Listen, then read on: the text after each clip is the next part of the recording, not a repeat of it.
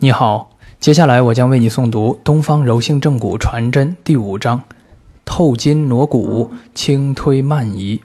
东方柔性理筋技术。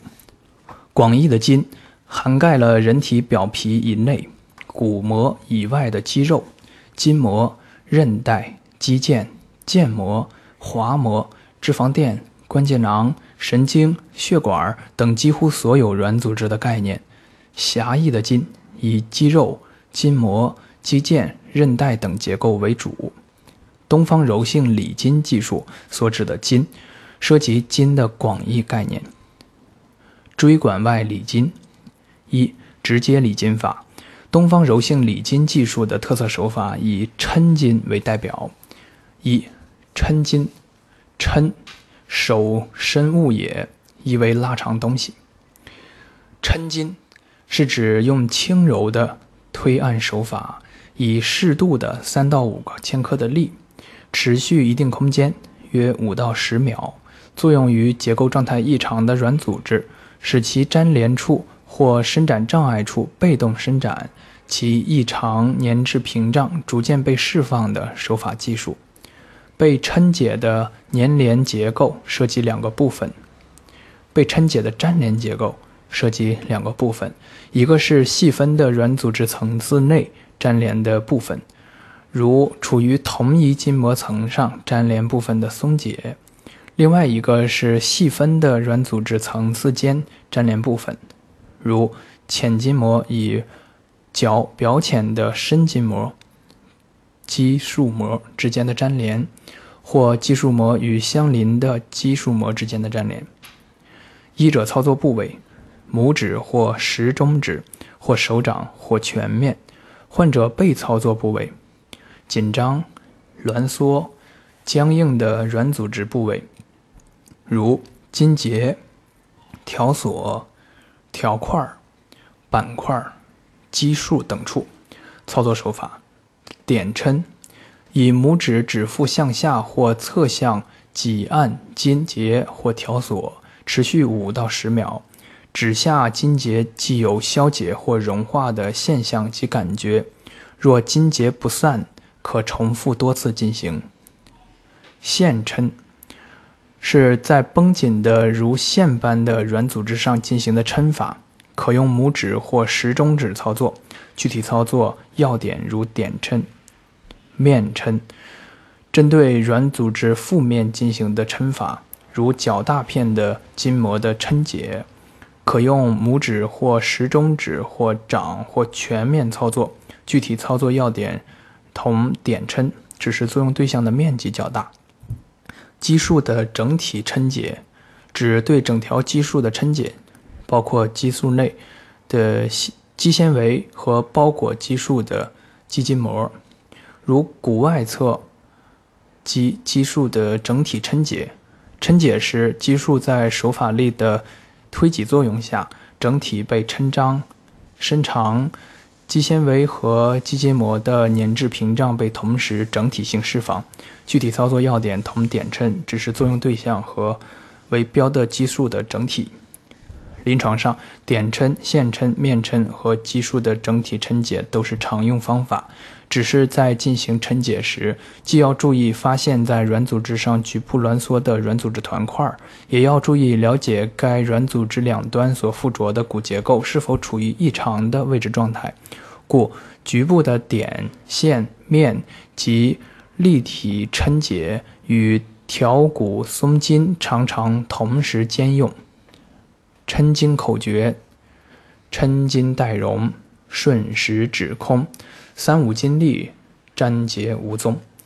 本理筋手法同样秉承东方柔性正骨疗法一贯的技术特征。进阶的抻筋乃是手指之下成片的，涉及一定距离及不同层次软组织的流动表现。这是软组织不同细分层次之间的粘连被松解。或同一软组织层面，在不同部位的张力被重新分布时所出现的现象。抻筋的辅助增效方法，在进行抻筋操作时，可以配合一定的肢体伸展动作，使患者标的软组织通常以浅深筋膜为主，被动抻展、被动伸展、拉长，即展筋的方法。方法见后。在被适度拉长或在拉紧与松弛交替的状态下，顺势施行抻解操作，使粘滞屏障被释放或张力被重新分配的过程增效。二、抚筋。抚筋指极轻的抻法，轻柔的抚筋手法对人体最浅表的软组织有着很好的松解作用。轻抚伤痛不仅是心理的安慰。也是柔性软组织手法单纯的技术要求。对于肌肉损伤、无菌性炎症、肿胀、疼痛处，以手法轻抚之，可以很好的对肌肤最为表浅的软组织结构层面进行调理，消除表面异常张力，改善筋膜间隙通道，改善气血循环，有效促进肌肤表面极高张力的松解。对疼痛伤处无情的采用强刺激的手法。以痛治痛是笨拙粗劣的方式，这种做法不仅加重患者痛苦，又将导致患部组织一源性二次损伤。三、送筋，筋膜局部的挛缩及由此引发的筋膜移位移，可以通过可能通过筋肌间膜链。肌筋膜链对相关远处或整体筋膜发生力学影响，以至于远处相关区域或整体的筋膜张力异常增大。因此，在手法操作时，除了在挛缩的肌束局部进行抻解以恢复其结构状态以外，还需要将受牵拉而移位的相关筋肌筋膜送归原位，恢复肌筋膜整体。张力均衡状态。一、送筋的过程和目标：调整软组织筋整体张力，解除肢体局部或整体性软组织筋的异常张力状态。由于软组织概念下，流动性小而面积最大的结构是筋膜，包括浅筋膜和深筋膜，因此。软组织张力异常主要以筋膜结构张力异常为主要表现形式，以筋膜为主要受累结构。软组织筋的张力异常可表现为高张力紧绷，也可表现为松软弛张。送筋的操作是东方柔性理筋临床诊疗的常规内容。软组织的急慢性损伤均可在软组织链儿，包括筋膜链上表现出不同程度的张力不均衡现象，因而需要送筋的技术处理。二、骨伤科临床常见症状与软组织筋张力不均衡的关系。疼痛的筋膜张力因素，肢体麻木、酸痛的筋膜与神经张力因素，软组织牵扯紧绷的筋膜张力因素。肢体活动受限的软组织张力因素。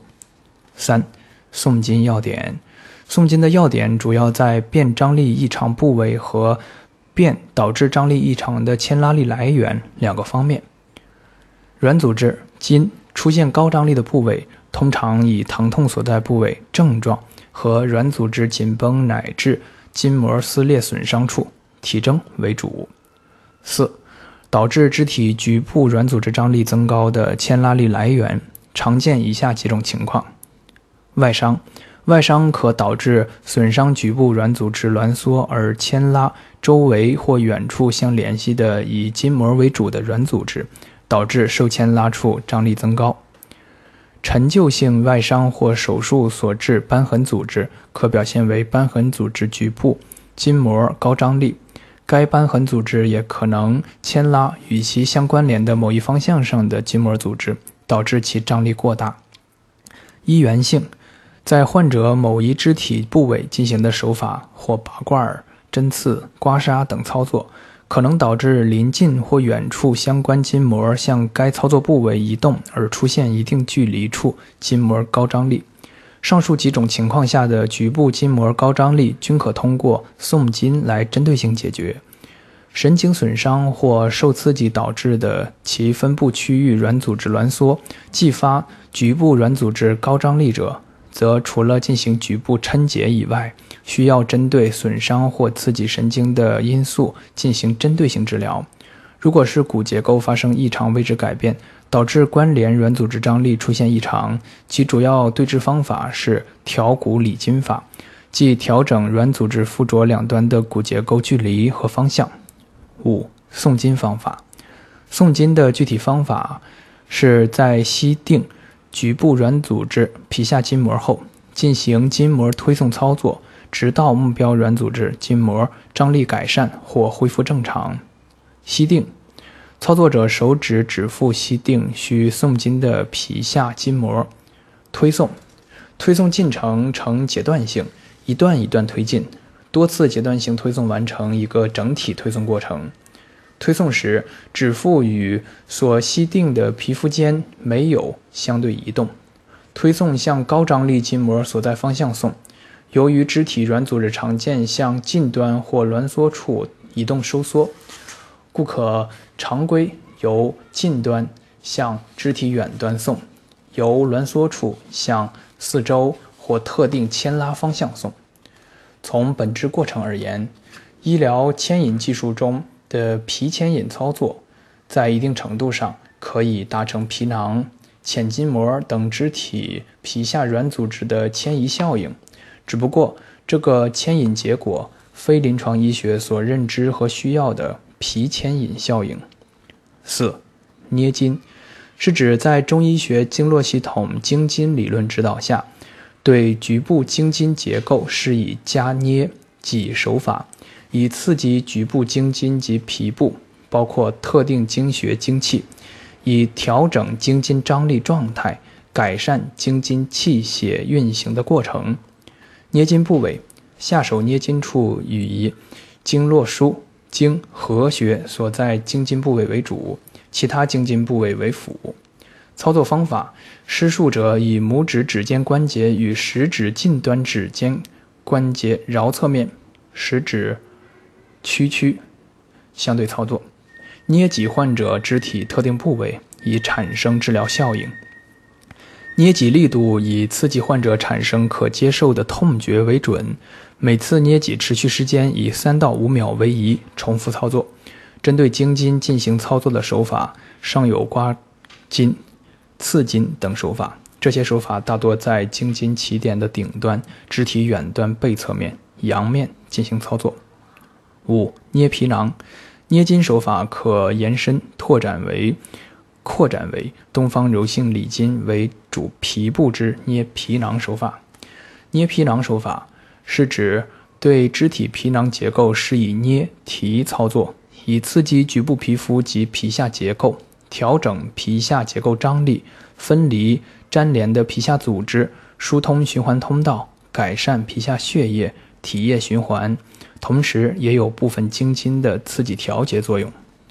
捏皮囊除了上述效应外，还对正骨后结构的稳定起到重要作用。流行于业界的捏脊手法是捏皮囊手法的一部分，特指在脊柱两旁进行操作的捏皮囊手法。捏皮囊操作是方法：施术者操作部位以双手掌指进行握、捏、提操作；患者背操作部位全身皮囊，以腰背部为主。肩及腋下、上胸部、腹部及四肢、头面皮囊等部位。操作方法：握，以双手掌指对称抓握患者躯干两侧部位，或单手抓握患者肢体局部皮囊；捏，以手掌抓握，挤捏、捏挤，或以拇食指指尖关节相对捏挤患者肢体局部皮囊；提，抓握。捏住皮囊后，做适当幅度的上提操作，以加强局部皮下粘连组织的分离。对称操作，施术者双手在患者躯干对称部位同时进行对称操作。操作顺序：背部从双侧肩胛下角下端开始，逐渐下移，然后前移至腋下，再后移至脊柱两侧，再从脊柱下端两侧上移至近大椎旁。前胸。从双侧腋前开始，逐渐向中间操作。六、其他直接理筋手法，蕴含抻解意味的挑、拨、离、剑等手法，可以灵活地运用在不同部位、不同状况下软组织粘连的松解。学习东方柔性理筋技术，必须要明了抻筋与送筋、展筋、捏筋、放线诸法之特定内涵及操作方法，以及诸法相互配合之理。移动骨结构需与筋膜、神经等软组织的送筋、展筋、放线配套。此举不仅关系到骨移位纠正的稳定性，更能避免令人令人们意想不到的筋骨移动不配套状态的发生。二、间接理筋法。一、调骨理筋法。调骨理筋法是通过正骨手法推移骨结构。通过改变骨结构的位置状态来调整附着其上的软组织应力状态，而使相关软组织结构及功能恢复正常的方法。《黄帝内经》曰：“骨正筋柔，气血已流。”东方柔性理筋技术之间接理筋法涉及的正骨以调筋的技术理念，是所有正骨技术流派对待软组织的共同方向。所不同的，只是在技术层次、技术能力以及手法表现及作用结果上的差异，没有明没有本质上的不同。调骨理筋法是东方柔性理筋技术的主要技术方法之一。一、调骨间距，移动软组织所附着的两端骨结构中处于异常状态的一端或两端的位置，调整两端骨结构间的距离。以使两端附着点间的距离符合正常应力状态下的肌肉长度，则牵拉紧绷或微软松弛的软组织结构及功能状态将会得到改善。二、调骨旋转角度，调整软组织所附着的骨结构的异常角度，以改善或保持软组织两端附着的平面之间的自然对应状态。使软组织两端所附着的骨结构之间的连线平面方向与正常情况下的肌肉拉力平面方向相符合，改善筋膜平面、肌束等软组织结构异常扭转的局面。三、骨关节两端的相对往复运动，在手法作用下，使骨结构的关节端发生一定幅度范围的被动往复运动，可以弹性牵拉关节囊、关节滑膜。关节间韧带等关节间软组织，促使相关挛缩组织释放其异常粘连，以恢复该软组织结构与功能状态。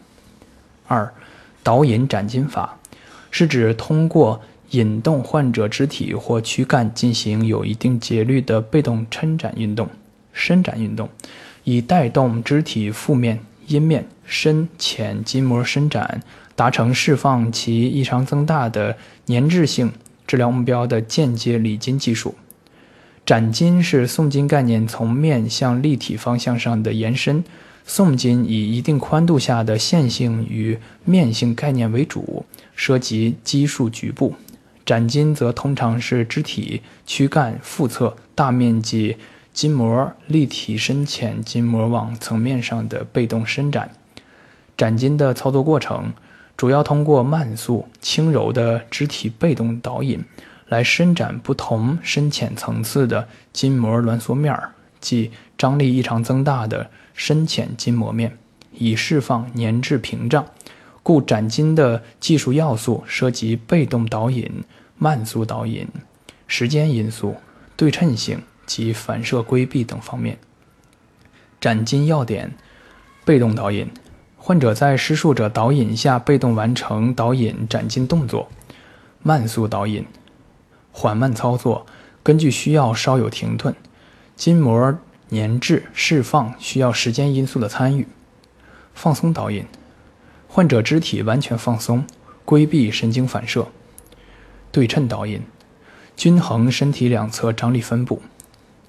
肢体腹侧面导引。施术者随时感知患侧肢体腹侧面筋膜张力的状态，针对性导引操作。轻松导引，施术者轻轻扶握患者肢体进行导引，避免妨碍肢体筋膜张力的重新分布。展筋的过程，展筋的过程中，也可同时配合进行手法抻筋、送筋等操作。肢体与四肢腹侧面展筋为临床常用。具体操作的方法，根据上述斩筋要点和手法天成理念，可以自行设计。送筋和斩筋均不同于社会上流行的拉筋或运动拉伸，不仅标的结构的运动方式不同，其运动时的结构状态及粘滞释放的效率也不一样。诵经和斩经都是在医者的操作下完成的手法过程。诵经和斩经如同抻筋一样，都是在医者的操作下被动完成。三放线，特指在移位骨结构被调移后，需要将与之随行的神经根。干进行配套调整，以其能与筋骨移动后的肢体长度变化相配合。放线不是一种具体的手法，而是一种解决相应问题的思路。年近七旬的徐老太，右肘关节伸不直已经一年多了，系一年前跌倒后留下的后遗症。跌倒时右手撑地，以致右肘受伤，当时颈部亦有疼痛症状，就医治疗后。后肘部及颈部疼痛消失，但患肘伸不直的症状始终无法改善。可下肘部不痛，只是难以伸直而呈约一百四十度的屈曲状态，同时伴有颈部转侧活动不利。触诊检查发现右侧耻骨明显后移，曲肘无碍，肘部伸直受限。颈部动态推摇触诊发现颈部僵直。颈椎间压力过大，颈椎系统蜕变严重，转侧与俯仰范围明显受限。由于患者没有明显的臂丛神经压迫症状，故在治疗初期以肘部骨结构调整为主，行尺桡骨的皮外骨拿提手法，将尺桡骨向远端调移。经过三次治疗后，徐老太的右肘关节已经可以伸至约一百六十度了。可谓进步神速。在行第四次治疗时，患肘又显示出继续进步的趋势，但在治疗接近尾声时，徐老太告知其右肩有轻度的酸痛，于是结束该次治疗，主回家观察。次日一大早，患者打电话来，诉早上起床后右肩臂痛甚，不能自已，遂前来诊所。检查发现其臂丛神经牵拉试验阳性，患侧肩臂局部无红肿，肩关节活动正常。分析是尺桡骨向背向远端调移幅度较大，臂丛神经随之被牵拉，而颈部神经根的活动性因颈部蜕变，神经根管狭窄而严重局限，引发神经卡压及牵拉症状。故行颈推颈椎手法，改善颈椎序列及曲度，以松解颈部肌群，为椎间减压。同时向近端稍回移尺桡骨。很快，徐老太的肩臂疼痛症状显著减轻。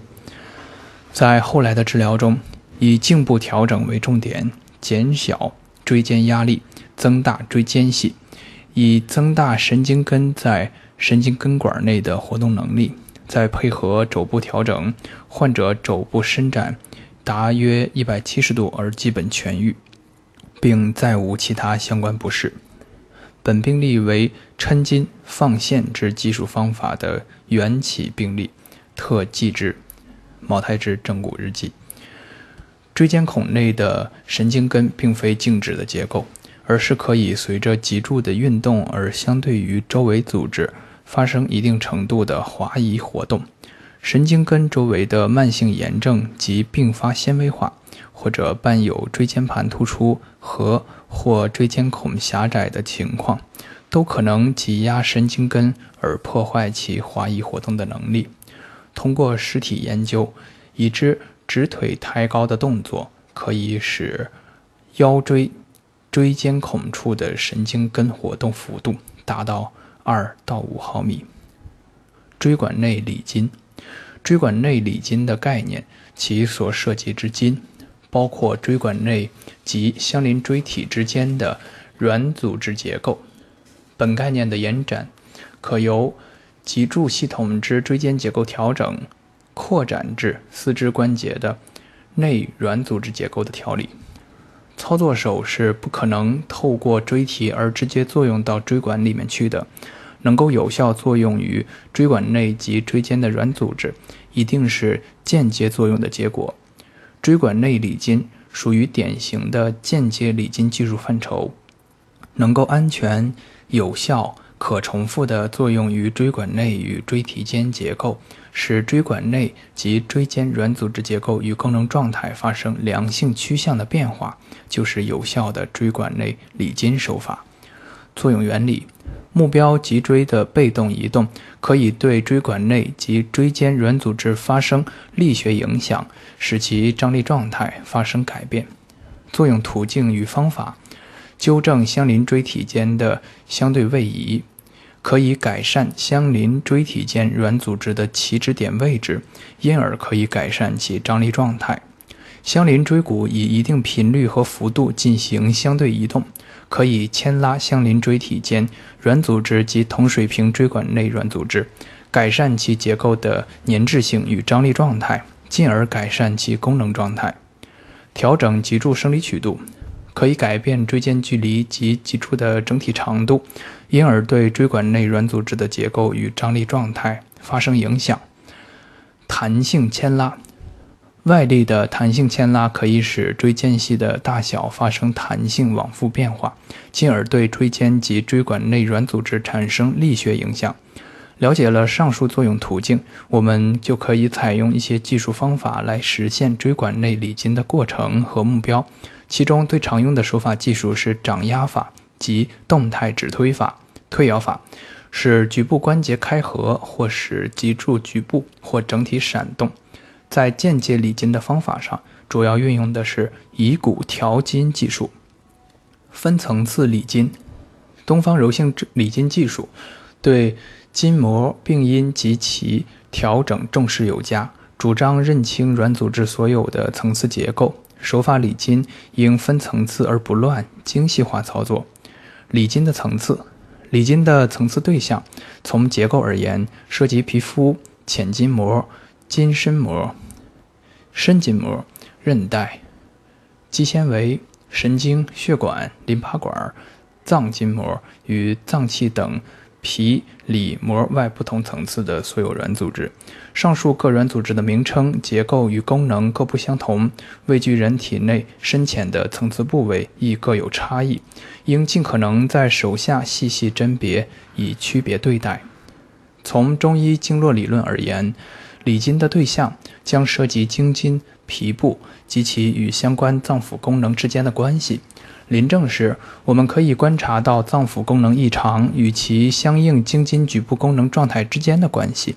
经筋局部与整体的抻解调理，尤其是对分布其上的经穴进行提捏刺激，对经筋局部表现出来的症状、体征及相应脏腑功能异常，均有一定的治疗作用。理筋的对象虽然千差万别，其柔性调理手法在原则与原理上则基本相同，一以贯之。二、分层次抻筋。分层次抻筋是东方柔性理筋强调的技术观念。分层次抻筋是指除了在某一特定精细化层面进行软组织粘连的抻解以外，尚有逐层深入的操作过程。使相邻软组织层次间的粘滞得到手法作用下的有效分离，达成软组织的逐层整体松解。分层次抻筋的重要意义，首先是在明确诊断的基础上，精细化、针对性下手，治疗对象与治疗目标目的性更强，可以显著提高治疗的有效性和疗效的可重复性。其次，分层次抻筋可以提高软组织的抻解效率。举例而言，冈下肌的挛缩、僵硬是常见体征。我们可以分别体会分层次抻筋和一揽子松解之不同操作方法下冈下肌被松解的过程和结果。分层次抻筋时，我们可以细细体会冈下肌的软组织层次，从皮下到浅筋膜，到脂肪层，到深筋膜，再到肌纤维，再到深筋膜，最后到。骨膜的逐层抻解分离过程，可以比较两种方法达成抻解目标的效率差异。理筋注意事项：筋喜柔喜温，既锐既冷，所以手法操作应缓缓柔和，渐进而行，切忌暴力与尖锐、寒冷刺激。应深刻理解正骨的本质，即是调筋的理念与法则，贯通筋骨关系。理筋手法应精细化地作用于目标部位，软组织分层次调理而不乱。除了局部抻筋外，送筋、斩筋、捏筋、放线均是柔性理筋技术在临床上的具体运用。筋骨配合不是一句概念说辞。必须要在诊断与治疗过程中具体体现出来。筋膜与其他结构间的相互关系是重要的，这涉及筋膜与骨结构、筋膜自身不同部位之间以及筋膜与其他软组织结构之间的相互关系。了解了这一点，可以在临床上解决诸多疑难，并取得意想不到的效果。抻筋的力活而不僵。兼顾骨、筋膜、肌肉等不同程度的移动与张力的重新分布。